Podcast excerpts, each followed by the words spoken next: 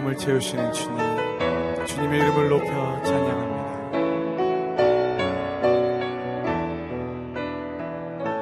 나의 영혼이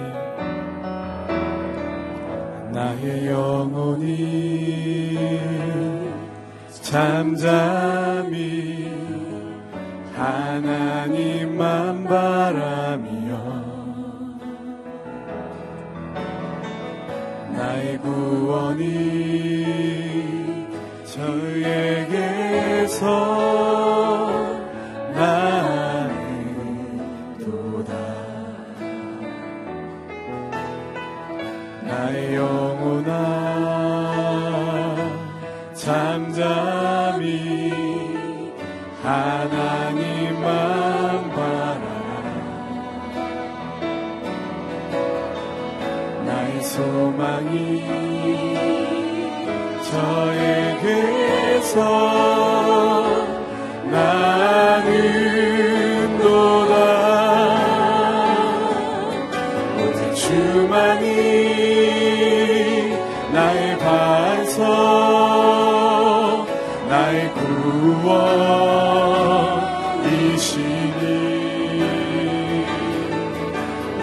주만이 나의 삶.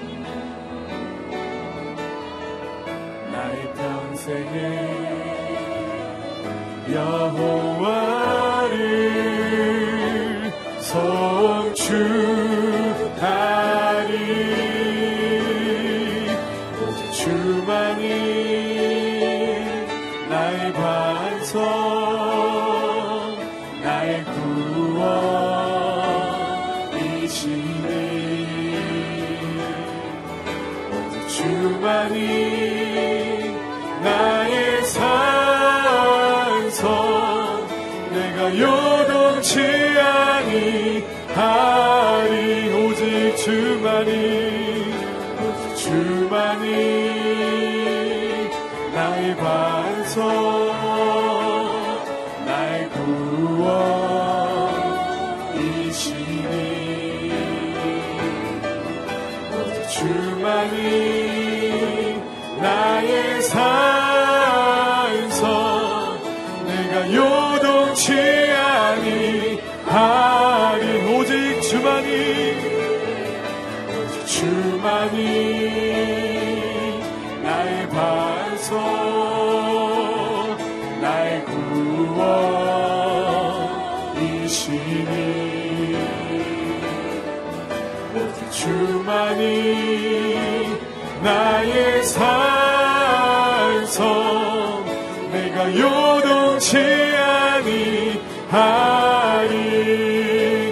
찬양하리라. 나는 찬양하리라.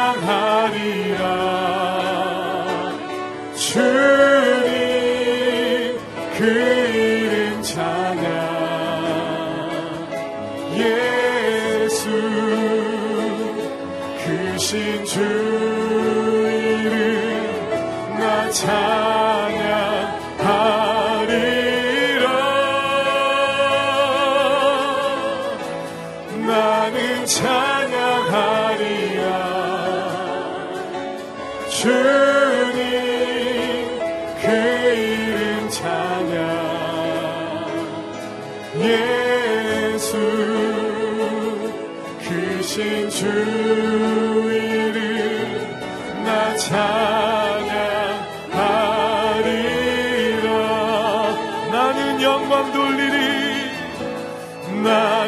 영광 돌리리. 주님 영광의 이름 예수 크신 주 이름 나찬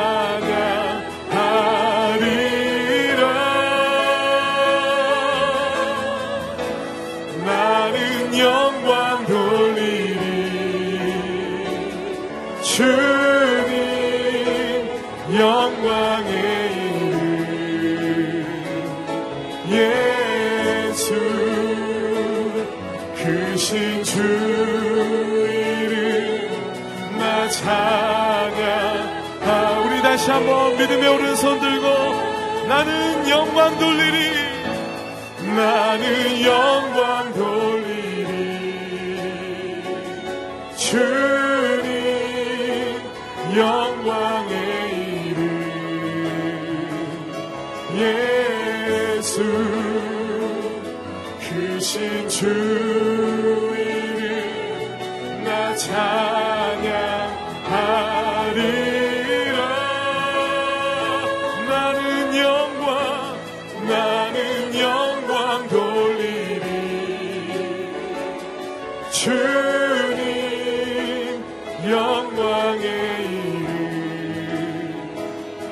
예수 크신 주 이름 나 찬양하리라. 크신 주 이름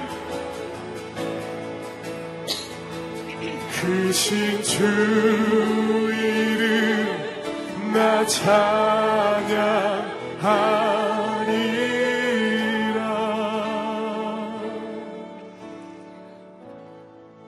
아침에 기도하기 원합니다. 하나님, 말씀을 듣고 말씀을 살아내는 우리의 심령 가운데 우리의 믿음 가운데 성령의 새바람 불어 주시옵소서.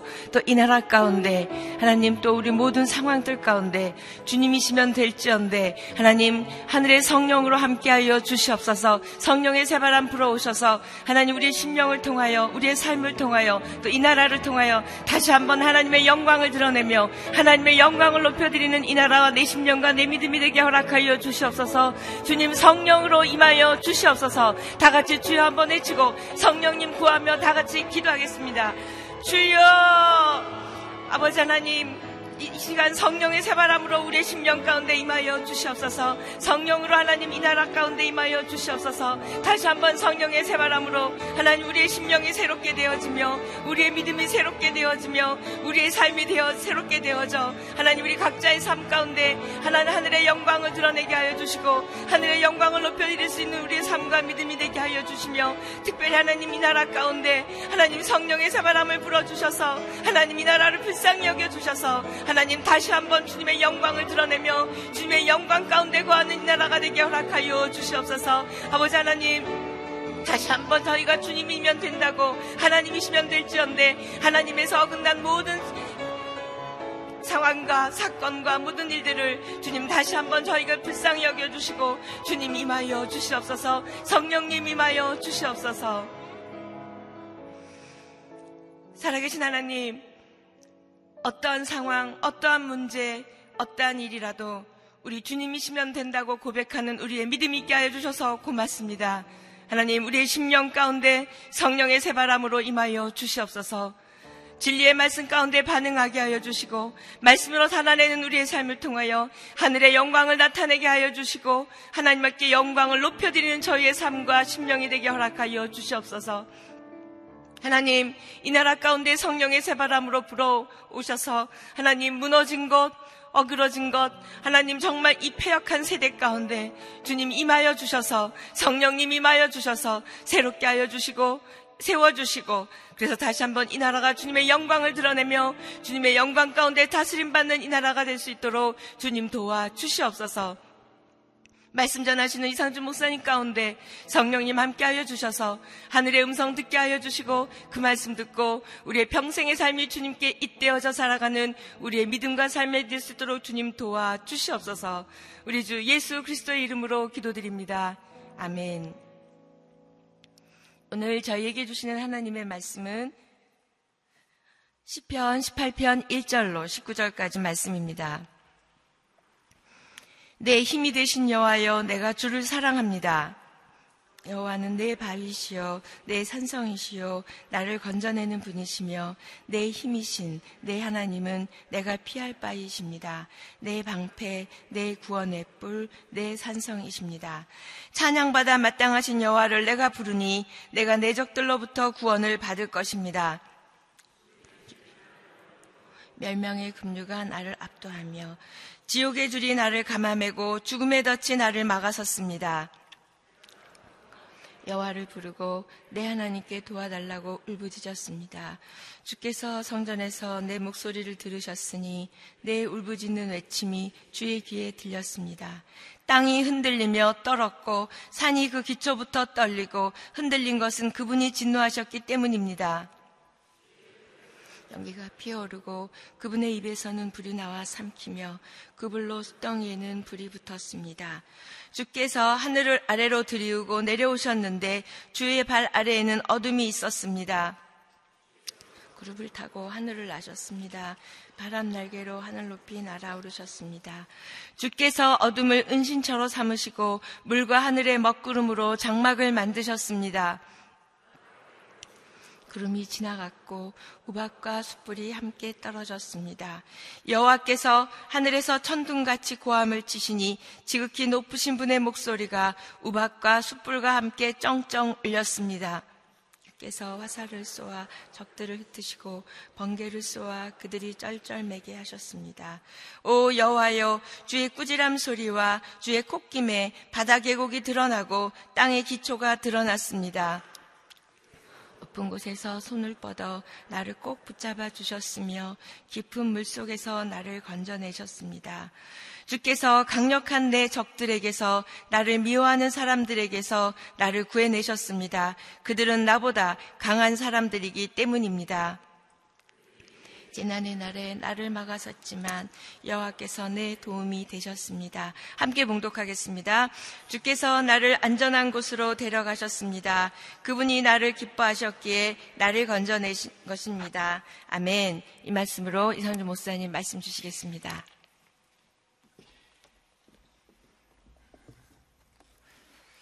할렐루야. 아, 오늘 하루도 하나님의 은혜가 우리 삶 가운데 충만하고 그 은혜 의자에서 승리하는 하루가 되기를 축복합니다. 아, 말씀으로 충만하고 성령으로 충만한 하루가 되기를 축복합니다. 네, 저를 한번 따라해 보시겠어요? 끝날 때까지 끝난 것이 아니다. 네, 어제 어, 물론 지금 뭐 시국이 굉장히 어렵지만 어제 어, 우리 또 자녀들에게 굉장히 중요한 날이었기 때문에 아, 두 해를 연구퍼 아, 너무 시험이 계속 쉽게 나왔었기 때문에 아, 또 어제 시험이 또 그 두 해를 다시 거슬러 올라가느라 굉장히 어려웠던 것 같습니다. 아, 마음 가운데 낙심하고 또 마음 가운데 어, 이 끝난 거 아닌가 아, 이런 생각은 하나님이 주시는 생각이 아닙니다. 예, 하나님은 언제나 우리에게 두려워하지 말라, 놀라지 말라, 강하고 담대하라 말씀하시는 하나님이십니다. 아, 그러면 도대체 무엇에 근거해서 강하고 담대하라고 하시는가? 내 인생의 상황이 그렇지 않은데, 내가 손에 쥐고 있는 것은 그렇지 않은데, 아, 라고 생각할 수 있죠. 아, 참, 그래서 우리가 성경을 보면서, 어, 성경을 보면 성경의 인물들은 굉장히 우리가 좋아하고 또 성경의 인물들이 살아냈던 삶에 대해서는 박수를 치지만 나는 그런 삶을 산다고 생각하지 않는 게 문제예요. 예, 드라마를 보면서 즐거워하지만 그러나 아, 여러분 날마다 그렇게 극적인 삶을 산다면 사실 이게 쉬운 건 아니죠. 아, 프로스포츠 경기를 보지만 막 그 경기장에서 치열하게 뛰는 선수들을 재미있게 보면서 나는 소파에 앉아서 아, 팝콘을 먹고 콜라를 마시고 아, 내가 그라운드에 사실 뛰어야 되는 거잖아요. 자, 오늘 어, 또다시 다윗의 시편을 볼 텐데, 여러분, 다윗은 절대 약자였습니다. 도대체 그가 무슨 근거로 강하고 담대할 수 있겠습니까? 그는 절대적인 약자였어요. 시대의 상황을 놓고 봤을 때 그런 절대 약자가 어떻게 절대 강자들을 이겨낼 수 있냔 말이죠. 우리가 다윗의 인생을 계속해서 시편을 통해서 보고 있습니다. 이 말씀을 볼때 아, 우리와 우리 자녀들의 심령 가운데 하나님께서 잠대함을 주시기를 축복합니다. 아, 말씀을 같이 보겠습니다. 그 1절 위에 표제어에 보면 여호와의 종 다윗의 시 그리고 그 밑에 설명에 여호와께서 다윗을 그 모든 적들의 손과 사울의 손에서 구하셨을 때 다윗이 여호와께 노래한 시다. 하나님의 구원을 노래한 시고 다윗의 승리를 노래한 시입니다. 자, 1절 말씀 같이 읽어보겠습니다. 시작. 내 힘이 되신 여호와여, 내가 주를 사랑합니다. 이 1절만 하루 종일 묵상해도 예, 그 중세 수도사들이 하루에 뭐 200번씩, 300번씩 주여 나를 극률이 여기 있어서 이 속에서 아, 이렇게 하루 종일 이 한 구절만 묵상해도 우리 영혼에 힘이 날 것입니다. 나의 힘이 되신 여호와여 내가 주를 사랑하나이다. 내가 무력할 때 나의 힘이 되신 여호와여. 내가 무지할 때 나의 지혜가 되신 나의 여호와여. 아, 내가 가난할 때 나의 부요함이 되신 나의 여호와여. 내가 주를 사랑하나이다. 아, 내가 주를 경배합니다. 내가 주를 경외합니다가 아니라 내가 주를 사랑합니다. 굉장히 친밀한 그 애정의 관계를 표현하는 것이죠. 아, 그런데 이 표제어를 봐도 그렇고요. 이제 10편, 18편 말씀을 쭉 이어지는 3일에 걸쳐서 나오는 말씀들을 이렇게 보아도 상황은 이렇게 낭만적인 고백을 할 상황이 아니라는 거예요.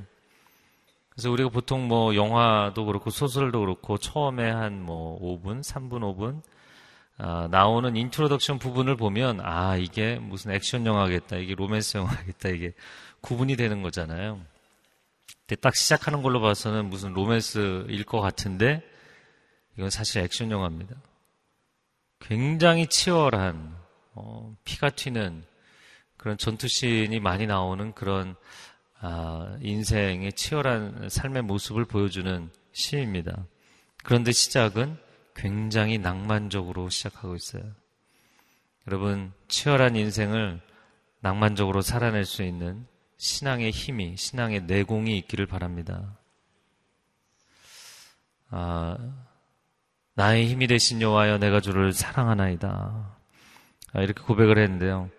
다비드를 보면서 정말 이 사람은 어, 자신의 상황과는 너무나 다른 자신의 상황을 어떤 객관적 상황을 근거라고 이야기한다면 정말 근거 없는 자존감을 가진 사람이다. 건강한 자아상을 가진 사람이다. 다비드라는 이름 자체가 사랑받는 자라는 뜻이죠. 나는 주님께 사랑받는 자입니다. 저를 한번 따라해 보세요. 나는 주님께 사랑받는 자입니다. 네, 나는 주님께 사랑받는 자다. 나는 주님께 사랑을 받고 나는 주님을 사랑하고.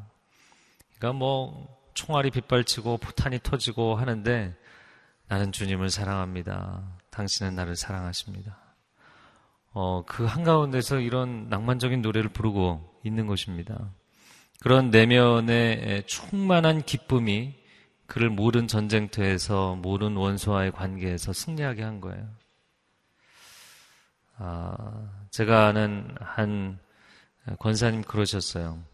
인생이 너무나 사방으로 정말 고통의 상황과 압박의 상황과 어려움 가운데 있는데 늘 마치 하나님과 로맨스에 빠져 있는 것처럼 그렇게 사시더라고요. 아, 그래서 삶의 상황과 그가 가진 신앙의 고백이 너무나 이렇게 물과 기름처럼 어울리지 않는 것 같은. 그러면 또 주변에 있는 사람들은 왜 현실 감각 갖지 못하고 그런 엉뚱한 어, 마음 상태로 사느냐. 치열하게 살아야지.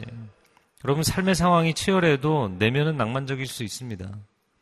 내면 가운데는 하늘의 평강이 임할 수 있습니다. 그렇게 사는 것이 크리스찬입니다. 현실 감각이 없어서가 아닙니다. 비현실적이어서가 아니에요. 아, 오히려 현실의 감각에 너무 많이 빠져 있으면 사람이 절망밖에 남지 않아요. 여러분 이 세상의 정치를 볼 때 또 우리 가정 안에서도 굉장히 많은 다툼이 일어나잖아요. 야, 도대체 어떻게 집이 이럴 수 있나? 가정이 이럴 수 있나? 어떻게 부부관계에 이럴 수 있나? 어떻게 자식이 나한테 이럴 수 있나? 어떻게 부모가 나한테 이럴 수 있나? 이런 거 생각하면요, 절망밖에 남지 않아요. 아무것도 할 수 없어요. 아, 세상은 너무나 치열하지만 그러나 그 한가운데서 찬양을 부르고 사랑의 노래를 부르고 낭만적으로 살아내는 저와 여러분이 될 수 있기를 주님의 이름으로 축복합니다. 자, 2절 말씀 같이 읽겠습니다. 시작. 여호와는 내 바위시오 내 산성이시오 나를 건져내는 분이시며 내 힘이신 내 하나님은 내가 피할 바위이십니다. 내 방패, 내 구원의 뿔, 나의 산성이십니다. 나의 힘이 되신 여호와여, 이 고백이 일곱 가지 고백으로 2절 어, 말씀에 더 확장이 됩니다. 첫 번째는 나의 바위가 되신다. 이 바위라는 어, 표현과 또 네 번째로 나, 오는 내가 피할 바위. 어, 그런데 두 단어는 다른 단어입니다. 첫 번째는 작은 바위를 이야기하는 것이고 두 번째는 상대적으로 훨씬 큰 산을 이야기하는 것입니다. 나의 바위이시오, 나의 산성이시오. 또두 번째 산성, 일곱 번째도 산성이 나오는데 두 단어도 다른 단어입니다. 아, 일곱 번째는 망대에 가깝다고 예, 보는 게 좋겠습니다. 높은 탑과 같은 것이죠. 나의 바위, 나의 산성, 나를 건져내시는 분, 내가 피할 산이 되시고 내 방패가 되시고 내 구원의 뿔이 되시고 나의 높은 망대가 되시는 하나님을 찬양합니다. 일곱 가지로 완전한 피난처 되시는 하나님. 저를 한번 따라해보세요. 하나님은 완전한 피난처가 되십니다.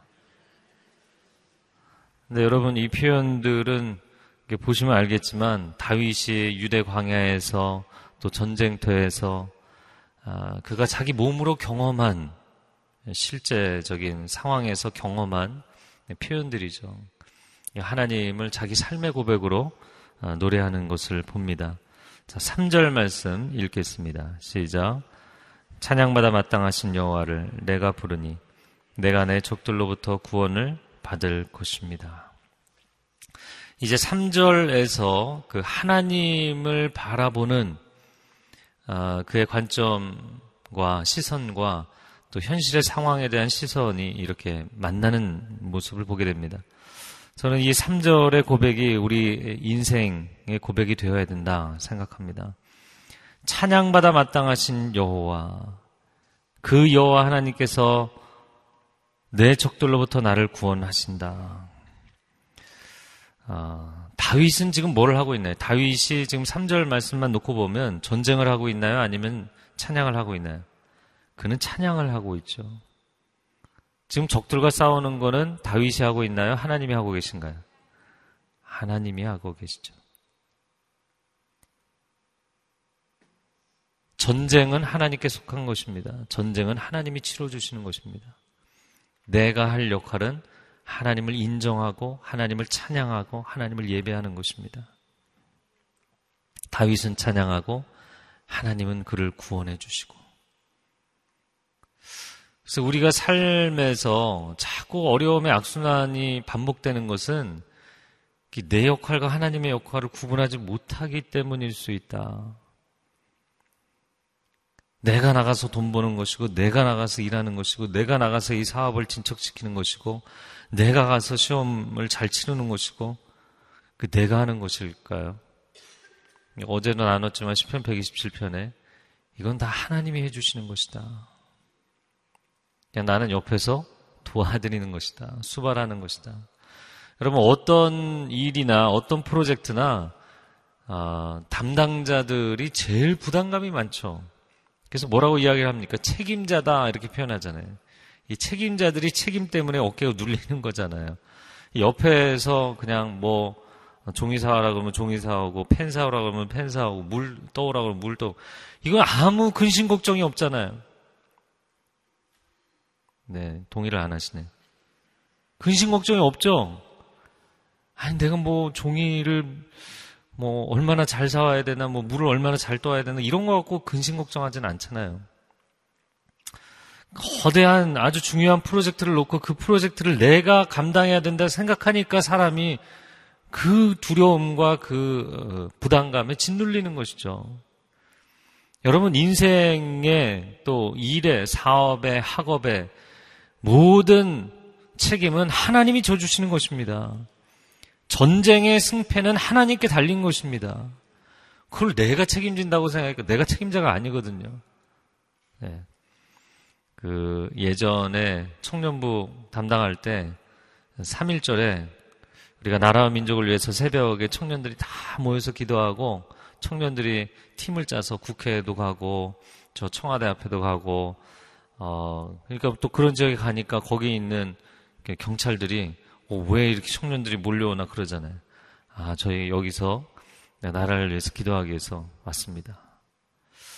아 근데 이제 그 제가 데리고 왔던 팀이 이제 청와대 쪽으로 갔었는데 제가 거기 가서 팀들이 이렇게 처음에 모일 때 한꺼번에 모이면 너무 그들이 놀랄까봐 몇몇 이렇게 3, 3, 5 조금씩 모이게 했어요. 근데 어쨌든 간에 이렇게 잔뜩 모였잖아요. 효자동에 어느 한 공원에 모였는데. 어, 그러니까 뭐 경찰들이 이렇게 오더라고요. 뭐, 저도 약간 그때는 어려 보였는데, 어, 그 경찰이 와서 이야기를 하더라고요. 어, 누가 여기 인솔자이시냐고. 그래서 제가 이제 나가서 얘기를 하면서 그 사람이 인솔자를 찾았잖아요. 저희 팀에. 근데 제가 글을 보니까 그도 상당히 어리더라고요. 그래서 이쪽 책임자는 누구십니까? 이렇게 물어봤죠. 아, 저희 책임자를 불러드리겠습니다. 그 책임자를 만났죠. 얘기하고, 어, 좋은 모임이군요. 그럼 기도하십시오. 저희가 열심히 거기서 한 시간 동안 어, 거리에서 통성기도 했던 적이 있어요. 여러분 책임자를 부르죠. 여기 책임자가 누구이십니까? 책임자랑 얘기해야지 그 밑에 있는 사람하고 얘기해서 나중에 다 바뀌어요. 다 번복돼요. 제가 여러분에게 질문하겠습니다. 여러분의 인생을 놓고 여기 책임자가 누구이십니까? 여러분이십니까? 여러분이 아니죠. 그거를 착각한단 말이에요. 그러니까 자꾸 고민이 되는 거예요. 자꾸 두려운 거예요. 부담스러운 거예요. 여러분, 책임은 하나님이 지십니다. 그런데, 자, 하나님이 책임자세요. 그리고 나는 그냥 하나님께 심부름하는 존재일 뿐이에요. 나가서 골리앗에게 물맷돌 하나 던지고 와라. 네, 그러고 나가면 되지. 어, 내가 저걸 어떻게 이기지? 어떻게 감당하지? 그럼 못 나가는 거예요. 하나님이 시키면 그냥 나가서 하는 거죠, 뭐. 이기느냐 지느냐는 그분께 달린 것이죠. 그냥 나는 순종할 뿐이죠. 나가서 할 뿐이에요. 아, 근데 하나님이 책임자신데 밑에서 일하는 사람이 책임자의 어떤 업무 지시를 안 받고 자기 멋대로 하면 그것도 문제죠. 그럼 나가서 자기 멋대로 사고 치고 다니면 또 책임자가 그거 책임져 주느라고 피곤합니다. 아, 우리 인생을 너무 맘대로 살면 하나님이 책임져 주시느라 힘듭니다. 그런데 또 하나님께서 기뻐하시는 인생이 있다고 생각합니다. 아, 그것은 정말 하나님이 기뻐하시는 어, 그 하나님의 계획, 하나님의 섭리를 이루어드리기 위해서 적극적으로 나가서 일하는 거예요. 시키지 않아도 알아서 나가서 하나님 기뻐하시는 일들을 펼치는 거예요. 그러면요, 하나님께서 다 쫓아다니면서 다 도와주세요. 다 책임져 주세요. 다 하나님이 형통하게 해주세요. 할렐루야. 자, 이어지는 말씀 4절과 5절 읽어보겠습니다. 시작. 죽음의 줄이 나를 얽어매고 나를 압도하며 지옥의 줄이 나를 감아매고 죽음의 덫이 나를 막아섰습니다. 자, 1절, 2절, 3절 하나님을 향한 찬양의 고백입니다. 찬양의 고백이 끝난 뒤에 그리고 현실을 보니까 와, 이 현실의 상황은 그렇게 만만한 상황이 아닌 거예요. 그냥 현실의 상황에 대한 얘기를 하자마자 죽음의 줄이 나를 올가매고 줄이 막 그냥 죽음의 줄이 자기 목을 조여오는 것처럼 온 몸을 예, 포박을 한 것처럼 멸망의 급류가 나를 압도하며 지옥의 줄이 나를 감아매고 죽음의 덫이 나를 막아섰습니다. 여러분 두려움을 묵상하기 자, 내가 내 인생을 책임진다 생각하고 그 부담감이 강해지고 그 부담감이 다시 두려움이 되고 두려움이 한 걸음만 더 가면 죽음의 그림자가 됩니다. 그래서 입시를 보는 친구들이 죽음에 대한 묵상을 하는 거예요. 절대로 그렇지 않습니다. 그래서 수능 시험 보기 전까지 새벽 기도 나오시는 것도 중요하지만 수능 시험 끝나고 나서 나오는 거 중요합니다. 아, 이제 시험도 끝났으니까 면접밖에 안 남았고, 뭐, 아, 놀아야지. 네, 그런 자녀를 데리고 새벽에 나오시면 참 좋을 것 같아요. 기도해야죠. 상황이 만만치 않잖아요. 아, 10년을 유대 광야에서 또 평생을 전쟁터에서 보낸 다윗입니다. 그 다윗이 얼마나 자신이 처한 인생의 상황이 아슬아슬한 살아름 위를 걸어가는 상황이었는지를 보여주는 것이죠. 아, 인생이 그렇잖아요. 운전도 그렇지만 아, 내가 사고 내지 않아도 누군가 와서 나를 받으면 사고 나는 거잖아요. 언제 어디서 사고가 날지 모르거든요. 그런 위기의 상황입니다. 자, 그런 상황에서 하나님께 간구합니다. 6절 말씀 읽겠습니다. 시작. 내가 고통 가운데 여호와를 부르고 내 하나님께 도와달라고 울부짖었습니다. 주께서 성전에서 내 목소리를 들으셨으니 내 울부짖는 외침이 주의 귀에 들렸습니다. 찬양으로 시작했는데 자 1, 2, 3절은 제가 아, 낭만적이라고 그랬죠. 근데 6절을 보니까 얼굴이 일그러지며 눈물을 흘리며 막 소리를 지르고 있는 다윗의 모습이 보입니다. 찬양으로 시작했던 그의 목소리가 고통의 울부짖음으로 변한 것이죠. 그런데 하나님께서 들으신다는 거예요. 저를 한번 따라해 보세요. 하나님께서 들으십니다. 하나님은 찬양의 청아한 목소리도 들으실 뿐만 아니라 울부짖고 흐느끼는 눈물의 간구도 들으시는 하나님이십니다. 그런데 오늘 6절 말씀에 보면 하반절에 성전에서 들으신다 이렇게 되어 있어요. 근데 솔로몬 시대에 성전을 지었기 때문에 다윗 시대에는 성전이 없었죠. 성전이 없는데 성전에서 들으신다는 게 무슨 얘기인가요? 아, 그는 하나님의 성전을 늘 사모하고 바라보는 마음이 있었던 것이죠. 자, 성전이 지어지지 않았지만 그러나 아, 하나님께서 하나님의 처소에 임재하여 계신다. 아, 어떤 학자는 이사야 6장에 그 천상의 하나님의 성전을 바라본 것이다. 이렇게 보더라고요. 맞는 것이라고 생각합니다. 아, 그런데 다윗은 전쟁터에 있을 때도 또 도망자로 살 때도 왕궁에 있을 때도 늘 그의 마음의 성전이 있는 거예요. 저는 그의 마음의 성전이 있었다고 생각해요. 아, 성령이 내주하시는 성전인 것을 너희가 알지 못하느냐. 아, 그가 어떤 상황 가운데 있어도 하나님의 임재 가운데 거했던 사람이죠. 자, 그렇게 하나님 앞에 울부짖었더니 하나님이 들으셨어요. 아, 그리고 나서 7절부터 뭐 마지막 절까지는 거의 이제 하나님이 강림하셔서 어, 대적들을 파하시는 그런 내용입니다. 제가 읽어보겠습니다. 땅이 흔들리며 떨었고 산이 그 기초부터 떨리고 흔들린 것은 그분이 진노하셨기 때문입니다. 자, 기초 자체가 흔들린다. 8절 말씀해 보면 주의 코에서 연기가 피어 오르고 그분의 입에서는 불이 나와 삼키며 그 불로 숫덩이에는 불이 붙었습니다. 연기와 불은 하나님의 심판의 상징이죠. 구절 말씀에 주께서 하늘을 아래로 들이우고 내려오셨는데 하나님의 강림하심입니다. 주의 발 아래에는 어둠이 있었습니다. 자, 이 어둠에 대한 표현이 11절에도 나오는데요. 10절에 주께서 그룹을 타고 하늘을 나셨습니다. 바람 날개로 하늘 높이 날아오르셨습니다. 그룹은 천사들이죠. 천사들을 타고 아, 하늘의 하나님께서 이 땅에 지상에 내려오신다. 11절 어, 주께서 어둠을 은신처로 삼으시고 물과 하늘의 먹구름으로 장막을 만드셨습니다.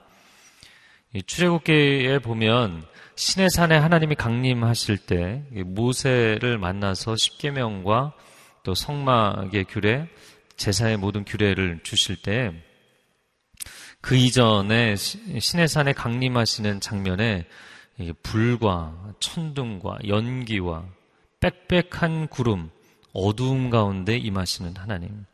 하나님 빛 가운데 임하시지 왜 하나님은 어두움 가운데 임하시는가? 아, 처음에 성막을 지었을 때도 아주 강한 빽빽한 구름이 이 성막에 임하여서 제사장들이 한 걸음도 들어갈 수 없는 여러분 하나님의 임재를 사람이 감당할 수 없기 때문에 이사야가 처음 소명을 받을 때 화로다 나여 망하게 되었도다. 하나님의 임재를 조금이라도 체험하는 사람들은 어, 죄인인 나는 망하게 됐다. 나는 이제 죽겠구나. 그 정도로 하나님의 영광이 강력했던 것이죠. 그 강력한 하나님의 영광을 사람이 감당할 수 없기 때문에 구름으로 가리시는 거예요. 빽빽한 구름이 여기서 이야기하는 것처럼 먹구름, 어두움, 어두울 정도로 짙은 구름이 주님의 임재를 가리고 있는 것이죠. 자, 12절에 그 앞에 광채로부터 구름이 지나갔고 우박과 숯불이 함께 떨어졌습니다. 13절 여호와께서 하늘에서 천둥같이 고함을 치시니 지극히 높으신 분의 목소리가 우박과 숯불과 함께 쩡쩡 울렸습니다. 하나님의 목소리. 자, 시편을 쭉 보면 하나님의 목소리가 많은 물소리처럼 들리기도 하고 오늘 본문에는 하늘에서 울리는 천둥과 같이 들리기도 합니다. 하나님의 음성은 어, 사랑이 가득한 온화한 아버지의 음성으로 들리기도 하고 그러나 하나님의 음성은 죄인들을 심판하시는 심판주의 준엄한 목소리로 들리기도 하는 것이죠. 이게 하나님의 목소리입니다. 사랑과 공의의 하나님. 자, 14절 말씀. 주께서 화살을 쏘아 적들을 흩으시고 번개를 쏘아 그들이 쩔쩔매게 하셨습니다. 마치 전쟁터에서 사람이 군사들이 화살을 쏘는 것처럼 하나님께서는 천둥 번개를 화살같이 쏘신다. 이렇게 표현이 되어 있습니다. 자, 15절 말씀에 오 여호와여 주의 꾸지람 소리와 주의 콧김에 바닥의 곡이 드러나고 땅의 기초가 드러났습니다. 완전히 이 근본부터 바닥이 드러난다. 아, 하나님께서 아주 강력하게 역사하시고 이 전쟁을 치르심으로 인하여서 이 상황을 반전시키시는 것이죠. 16절 말씀 같이 읽어보겠습니다. 시작. 주께서 높은 곳에서 손을 뻗어 나를 꼭 붙잡아 주셨으며 깊은 물 속에서 나를 건져내셨습니다. 예. 다윗은 전사였는데 어떻게 이렇게 시적인 사람이 됐는지 모르겠어요. 예. 어, 예능과 예술적인 부분과 언어적인 부분이 연관이 돼 있고 또 예체능이라 그러잖아요. 그러니까 다윗은 어, 대학 지원한다면 예체능으로 지원을 하는 거죠. 그러니까 다윗은 예체능에 다 탁월했는데 아, 그가 전사이면서도 시인이었죠. 16절에 딱 두 가지로 자기 인생의 모든 극한 상황을 표현했습니다. 높은 곳과 깊은 물속. 여러분, 높은 곳에 고립되면 그것으로 그의 인생이 끝나는 것이죠. 아, 고립되어 있는 그를 마지막에 적군들이 밀고 들어오면 거기서 자기 인생이 패망하는 것이죠. 깊은 물 속에 잠기면 건져내지 못하면 죽는 것이죠. 자신이 겪었던 극한 상황들을 이야기하는 것입니다. 그런데 그 극한 상황, 내 힘으로 도저히 나올 수 없는 상황에서 하나님이 나를 건져내셨습니다. 할렐루야. 하나님의 구원하심이죠. 내 인생 최고의 원군은 하나님이신 줄로 믿습니다. 성 안에 들어가 있으면 안전하잖아요. 그런데 성을 계속 포위하고 식량이 떨어질 때까지 적군이 공격하면 그 성 안에서 죽는 거죠. 안전한 자리에서 위기를 겪는 것이고 가장 안전한 곳에서 죽는 것이죠. 그래서 우리가 하나님을 의지하지 않고 나의 방법, 내가 마지막까지 갖고 있는 방법, 내 지혜, 아, 내가 끌어들일 수 있는 세상적인 수단, 사람들, 물질, 이런 걸로 끝까지 버티는 게요. 마치 식량이 떨어지기까지 성 안에 갇혀서 뭔가를 해보겠다고 하는 것과 비슷한 거죠. 여러분, 그때는 원군이 와야 됩니다. 근데 다윗이 이야기하는 원군이 누구이십니까? 하늘에 하나님이 강림하시는 것이죠. 저 멀리 이웃 나라에서 오는 것이 아니라 하나님의 나라에서 임하시는 하나님. 할렐루야. 자, 17절 말씀을 읽어보겠습니다. 시작. 나를 미워하는 사람들에게서 나를 구해내셨습니다. 그들은 나보다 강한 사람들이기 때문입니다. 강한 사람들. 나의 적들, 나의 원수들, 나보다 강한 사람들. 글쎄, 저는 이걸 보면서, 아니, 그보다 강한 사람이 누가 있었나. 이건 좀 틀린 말이 아닌가. 아, 다윗은 백전백승을 거두었던 사람이죠. 정말 무용에 관해서는 그를 따를 자가 없는 사울도 상당한 그 실력을 가진 장수였는데 그 사울도 비교할 수 없는 그런 무용을 가진 사람이었죠. 그런데 나보다 강한 사람들이다 이렇게 표현했어요. 어, 그, 그의 인생을 첫 번째로 어렵게 했던 사울왕만 가지고 묵상을 해본다면 좀 묵상하면서 아, 이 상황이 이런 상황이구나. 아, 사울은 왕이고 다윗은 신하였죠. 아, 사울은 하나님을 더 이상 의지하지 않고 순종하지 않는 제멋대로 사는 사람이었고 다윗은 하나님을 경외하는 사람이었죠. 근데 객관적인 상황을 놓고 볼 때 사울은 칼과 창을 들고 싸웠잖아요. 다윗은 어떻게 싸웠나요? 다윗은 손 묶고 칼 들지 않고 싸웠죠. 싸우진 않고 도망 다녔죠. 그런데 유대광야 안에 하나님이 가둬두셨죠. 모압으로 갔다니 너 모압으로 왜 가니? 다시 들어와라. 그래서 유대광야. 유대광야는 굉장히 좁은 그라운드입니다. 여러분 생각해 보세요. 뭐 태권도나 유도나 그런 어떤 무술 시합을 하는데 저쪽 사람은 실제 칼을 들고 있어요.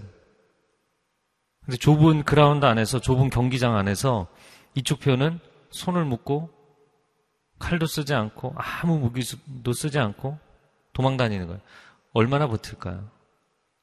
그래서 뭐 경기 3분, 5분은 겨, 버틸지 모르겠어요.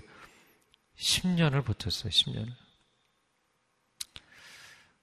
하나님이 이쪽은 무기를 못 들게 하셨고 저쪽은 뭐 하나님을 경외하지 않으니까 심판말 안 들으니까 무기 들고 싸우는 거잖아요. 이거 너무 불공평한 싸움 아닙니까? 참 그럼에도 불구하고 그 살아남았어요. 결국엔 그의 인생이 승리하게 하셨어요. 뭐 행운이 아니고는 있을 수 없는 일인데 크리스찬들은 행운을 이야기하는 것이 아니라 하나님의 은혜를 이야기하는 것이죠. 크리스찬들은 여행을 바라는 것이 아니라 하나님의 구원을 바라는 것입니다. 어, 그래서 나보다 강한 사람들에게서 나를 건져내셨다. 아, 18절, 19절 말씀 읽어보겠습니다. 시작. 그들이 내 재난의 날에 나를 막아섰지만 여호와께서 내 도움이 되셨습니다. 주께서 나를 안전한 곳으로 데려가셨습니다. 그분이 나를 기뻐하셨기에 나를 건져주신 것입니다. 내 재난의 날에 여러분 재난의 날, 재앙의 날입니다.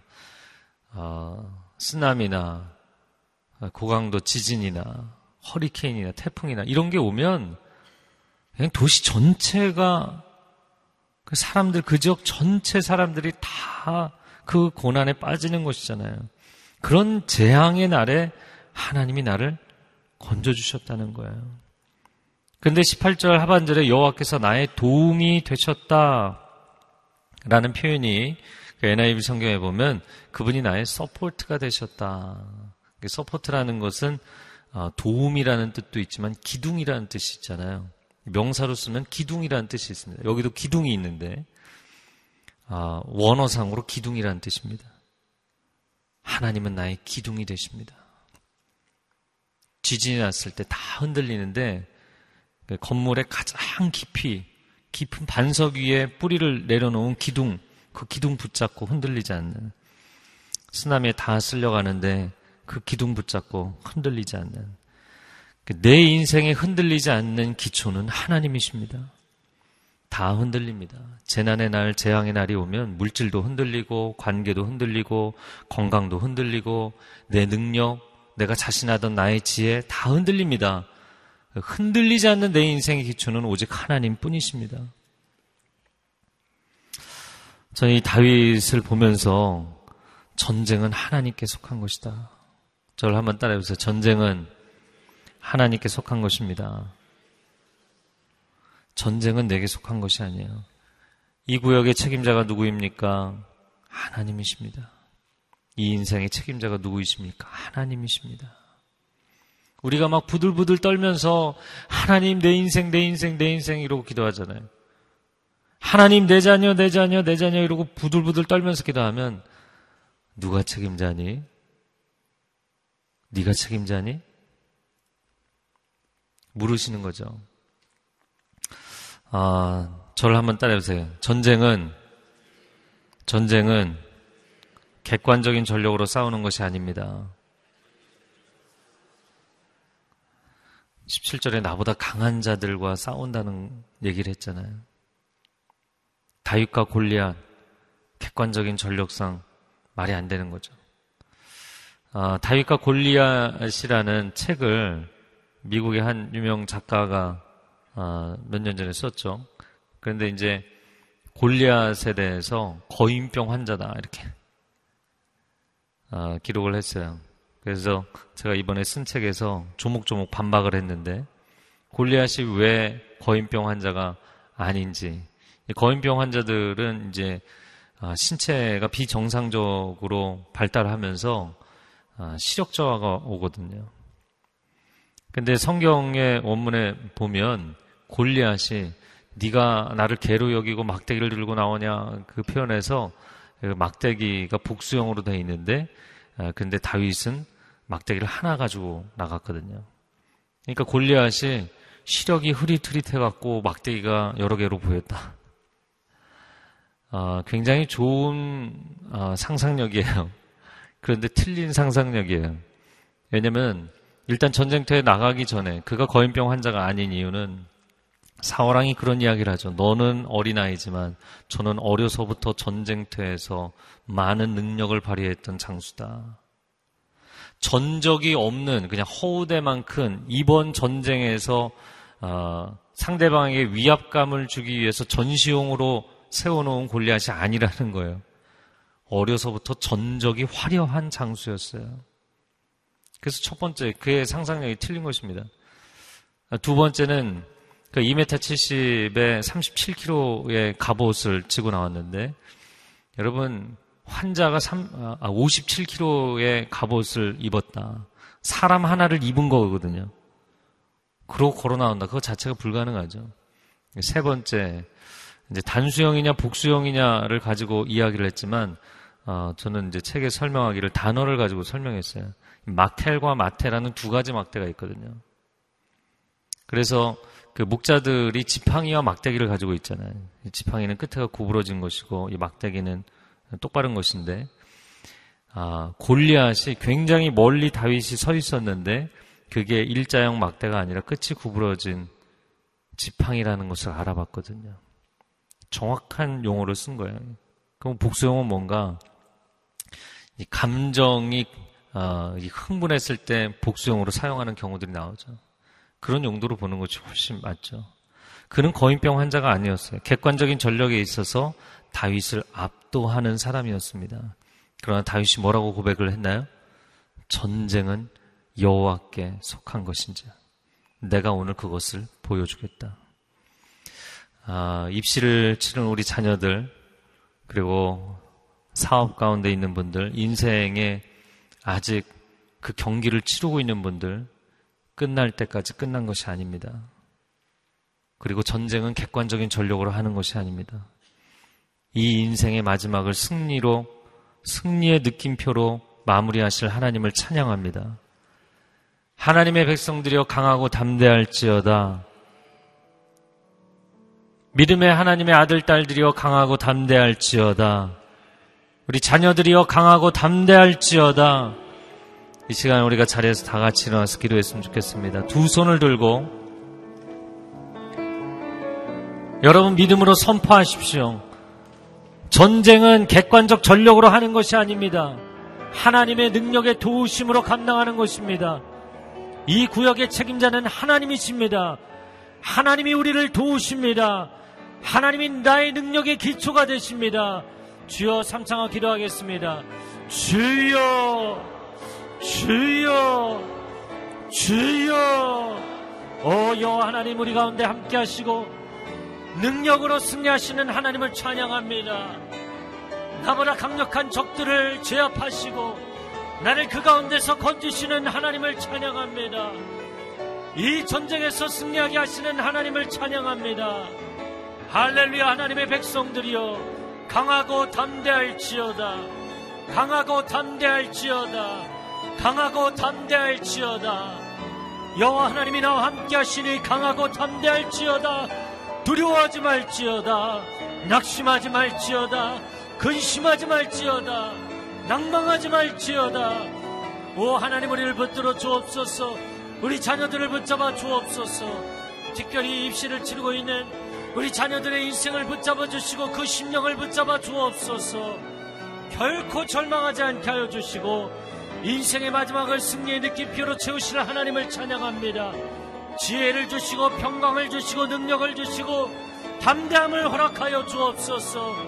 이 어두운 터널을 뚫고 나갈 수 있게 하여 주옵소서. 이 어려운 전쟁터를 뚫고 나가게 하여 주옵소서. 하나님의 전신갑주를 입혀주시고 능력의 장중에 붙잡아 주시어서 내가 하나님을 찬양하고 예배할 때 하나님이 친히 전쟁을 치르시고 승리하게 하시는 것을 경험하게 하여 주옵소서 승리가 하나님께 속한 것을 고백합니다. 아멘, 아멘. 승리가 여호와 하나님께 속한 것을 믿음으로 선포하며 고백합니다. 하나님, 하나님의 승리가 하나님의 백성들에게 임하게 하여 주옵소서. 하나님의 영광이 하나님의 자녀들에게 임하게 하여 주시옵소서. 내가 책임자가 아니라 하나님이 책임자가 되십니다. 나는 하나님께 전적으로 순종할 뿐입니다. 객관적인 전력의 차이가 날지라도 하나님이 이 그라운드 안에 들어가라 하시면 내가 들어가겠습니다. 물맷돌을 던지라 하시면 던지겠습니다. 하나님의 승리를 신뢰하게 하여 주옵소서. 하나님의 승리를 선포하게 하여 주옵소서. 두려움 가운데 떨고 있는 자녀들이 있습니까? 하나님의 사람들이 있습니까? 내가 이 인생을 책임져야 된다는 생각 때문에, 내가 결과를 책임져야 된다는 생각 때문에 두려워하는 것이 아닙니까? 근심과 걱정의 시나리오를 쓰는 것이 아니라, 하나님, 그 화살이 빗발치고 총칼이 날아드는 그 전쟁의 현장에서도 하나님을 찬양하는 이 시편의 저자의 영성처럼 인생이 치열한 삶을 살아갈지라도 하나님을 사랑합니다. 하나님은 나를 기뻐하십니다. 이 놀라운 영혼의 찬양의 고백으로 살아가는 우리 모두가 되게 하여 주옵소서. 충만한 찬양과 예배의 감격이 있는 하루를 살아가게 하여 주시옵소서. 이제는 우리 주 예수 그리스도의 은혜와 하나님 아버지의 극진하신 사랑하심과 성령의 교통하심이 오늘 인생의 모든 내 어깨를 짓누르고 있는 무거운 짐을 주 앞에 내려놓고 자유함을 얻고 기쁨을 얻고 찬양할 기운을 얻고 돌아가는 귀한 하나님의 백성들 소중한 자녀들과 일터 위에 섬기는 한국교회 위에 귀한 선교사님들 위에 이제로부터 영원토록 함께하여 주시기를 간절히 축원하옵나이다. 아멘.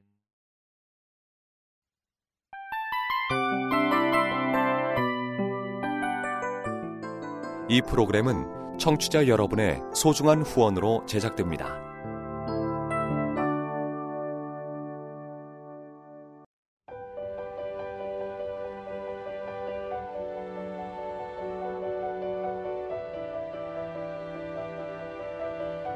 세상에는 수많은 교회들이 있지만 더 깊이 있는 말씀 강해를 찾기 위해 크기로만 교회를 선정하지 않습니다. 보다 좋은 영적 콘텐츠를 더 많이 나누기 위해 방송비를 받지 않습니다. 1년 365일 복음만 전하고 싶어서 우리는 광고를 하지 않습니다. 온누리의 복음을 땅끝까지 CGN TV와 함께 땅끝 성교사가 되주세요